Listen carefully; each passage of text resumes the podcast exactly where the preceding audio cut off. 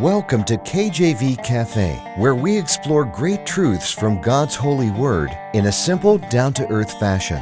Romans 10:17 shows us where faith comes from. So then faith cometh by hearing, and hearing by the word of God.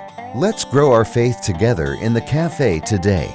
Our program is hosted by Pastor Clark Covington and brought to you by Heartland Ministries. Grab your Bible and a hot cup of coffee or tea and join us now as we explore God's holy word. Amen. Glory to God. Welcome to the program. Welcome to the cafe. Hope you're having a great day, a great week here at KJV Cafe. My name is Pastor Clark Covington. I'm so glad to have you here listening to the broadcast. Don't take it for granted. And here we are to get into God's Word. So we're going to dive right in. I have a blessing for you today. We're in Psalms. Love the book of Psalms. We're in Psalm 28. It's a beautiful chapter. All the Psalms are so beautiful. And there's so many layers to the Psalms, is there not? I mean, there's learning how to praise God through a word. There is the musical aspect that it was actually written as music. There's the Bible truth we learn in the Psalms. There's prophecy that becomes fulfilled later on in the Bible. Uh, and, and that we learn about God's character in the Psalms. And so Psalm 28, verse 7 and we're gonna we're gonna do two parts here today. We're gonna do well, we'll do one part today and one part in the next episode here, so we can take our time with it. It's a short verse, but it's very impactful. Psalm 28, verse 7. The Lord is my strength and my shield. My heart trusted in him, and I am helped. Therefore my heart greatly rejoiceth, and with my song will I praise him. So we see a little bit of a cause and effect here, don't we? The Lord is my strength and my shield. My heart trusted in him, and I am helped. Therefore, my heart greatly rejoiceth, and with my song will I praise him. So you see that therefore is kind of a turning point. It's saying this happened, and there, therefore, this is what I'm doing. But let's start at the beginning my power and protection. We see here in Psalm 28, verse 7 the Lord is my strength and my shield. Okay, so my strength and my shield. When you think of strength, what do you think of? Maybe you think of physical strength, mental strength, fortitude, stamina, all the above. I think a way to kind of look at strength is looking at power. You know, who or where do you turn to for strength? You know, where do you turn to for strength? Where do you turn to for power? And what level of strength is available to you when you turn there? You know, often people we'll turn to think about this on a very simple level. You're tired at work and you need strength to keep going. What are you going to do? You're going to go to the coffee machine. You know, you're going to have a cup of Joe. Uh, you know, we know about that here at the cafe. You know, uh, what's that going to do? You're awake for a little bit and then you, you know, or you get tired again. Okay, the caffeine wears off. Or if you're like me, I've been drinking a lot of decaf lately. There's not really any caffeine in the cup to begin with, so you're not going to get strength from the coffee. Or if you do, it's just for a little bit. Maybe people say, well, I want to get strength at the gym. You know, they want to become stronger, or maybe working out will wake them up or make them make them uh, peppy. Well, that's good for a season. But you know what? With muscles, you can grow them, but then what happens when you don't? You don't go to the gym, you're going to have atrophy, right? And life would have it that oftentimes you get busy and there's seasons when you can exercise, maybe, and there's seasons when you can't, or you're too old and frail, or you have a pre existing condition. For example, I grew up playing sports my whole life. I was always a bigger guy, but I always loved to play sports, loved football, played lacrosse. Um, became asthmatic in my 30s, and that threw me for a curve. I mean, most of my 30s was somewhat limited with activities. I'd ride the bike and go walking, but it wasn't anything like uh, it, it, used to be. And, and, so, if I was trying to get my strength from coffee, it's not going to last very long. My strength from exercise, again, it's fleeting. Uh, even the Bible talks about what value is there in physical exercise. Not much, but spiritual exercise, there's much. Uh, so, the Bible even touches on that. Some people they want to get their strength from music. Amen. I used the example recently uh, on a, a broadcast about going to like a football game or a baseball or basketball game, and they want to get the crowd pumped up, and they're playing really loud music, and everyone's jumping up and down. And then what happens? The music goes off, and everyone kind of settles back in you know so it, it, literally the music stops playing amen and and that doesn't provide strength so, what level of strength is available to you? I want you to think about that here today because David is saying the Lord, capital L, Lord, Jesus Christ, is his strength. Amen. Is Jesus Christ your strength? What strength is available from Christ? Is there a limit to the power that God has to bestow upon you? Is there a limit to the strength that God has to give you? I don't think there is. God's power is unlimited. God's strength is unlimited. For God to create the world in the six days seems incredible to us and rest on the seventh, but to Him it's a small thing. He rested to help us teach about the Sabbath and so forth. It's not like He needed rest. He has unlimited strength. He could do things here that would make you literally speechless. That that is our God. Amen. Throughout the Bible, we see that. If you study nature, you see that. Uh, if you look at relationships and people and the way that, that God has made things so intricately, even looking at the human body and the complexity of it, it'll leave you speechless. But God did that times billions, amen, times billions with a B, and that is God's strength. So when you go for strength, what's available to you at the outlet you're going to. I just want you to think about that, okay? And protection.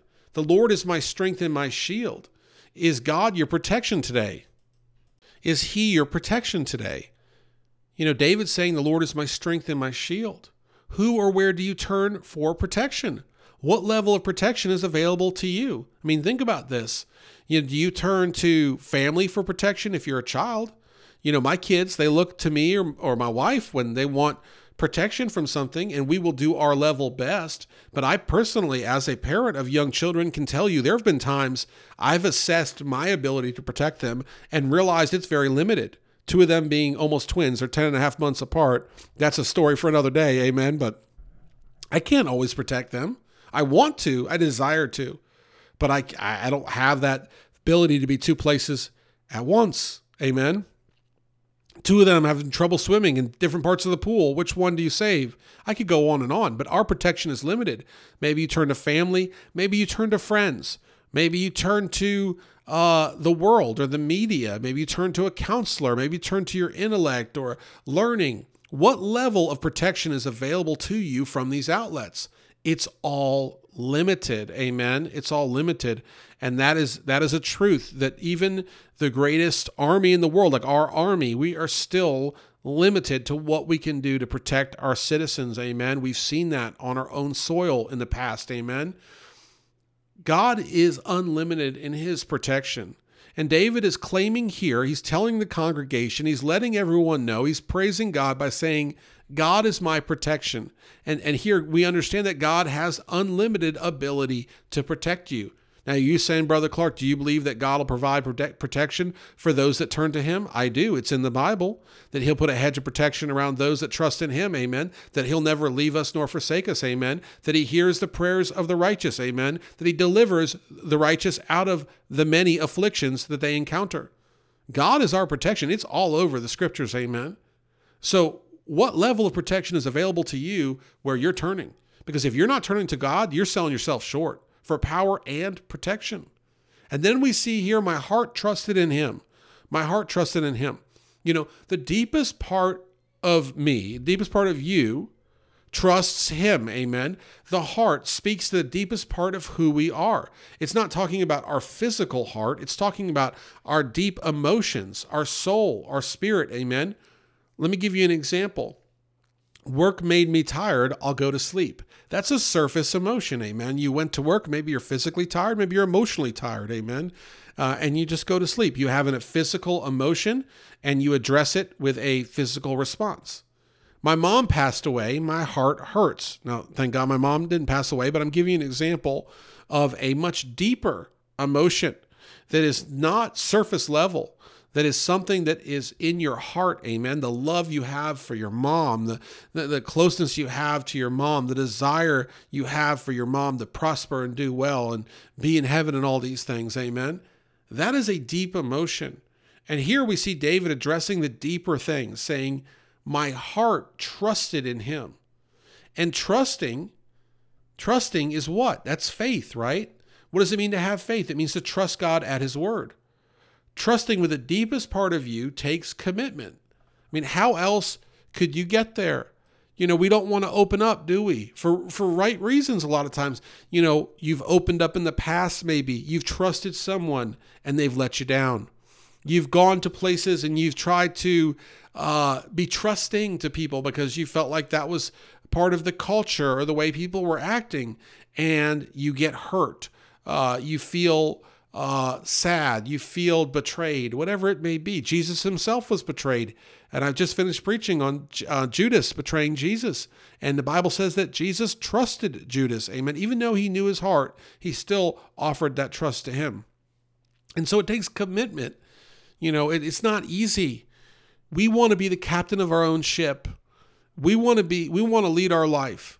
And if we keep that motto, we will always sell ourselves short because we will never truly turn to God for His power and protection as long as we are thinking we can do it on our own.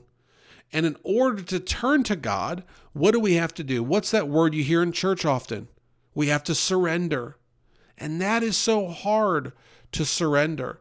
You know, it's almost uh, the hardest thing we can do as Christians, I think, more so even than enduring what taking up our cross and going through the trials and tribulations that come when you live for the Lord and you, you forsake this sinful world as best you can and you set yourself apart.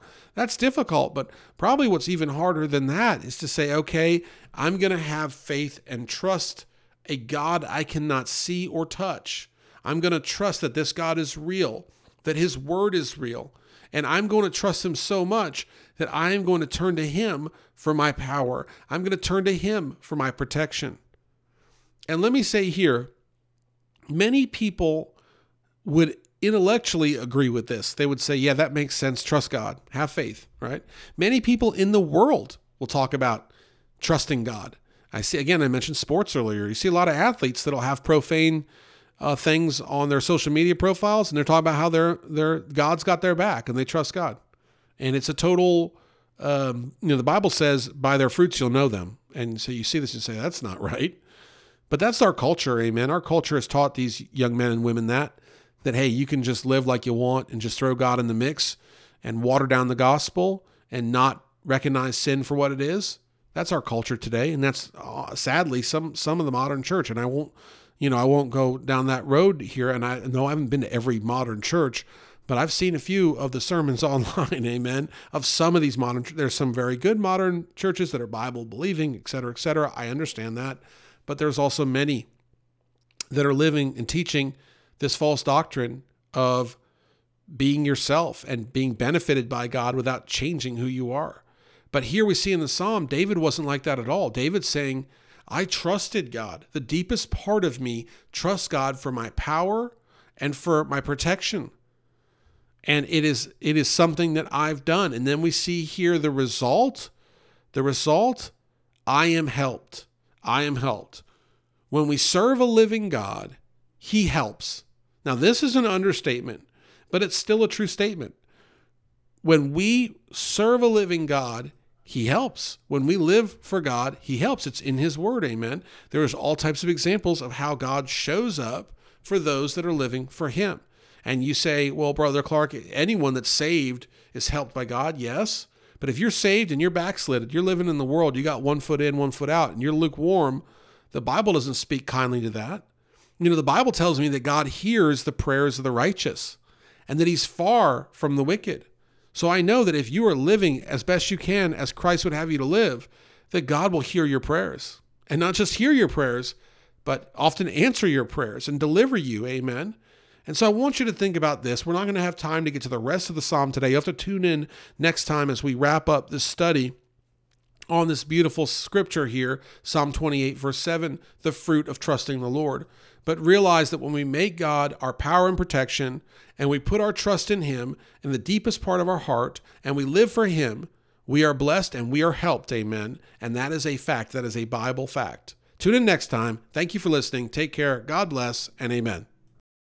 Thanks for listening to this episode of KJV Cafe. Have a question for Pastor Clark? Email him directly at clark at enduringpromise.org or visit kjvcafe.com and click the envelope button on the homepage. Our program is hosted by Pastor Clark Covington and brought to you by Heartland Ministries. We'll close today with Psalm 119, verses 166 through 168. Lord, I have hoped for thy salvation and done thy commandments commandments. My soul hath kept thy testimonies, and I love them exceedingly. I have kept thy precepts and thy testimonies, for all my ways are before thee.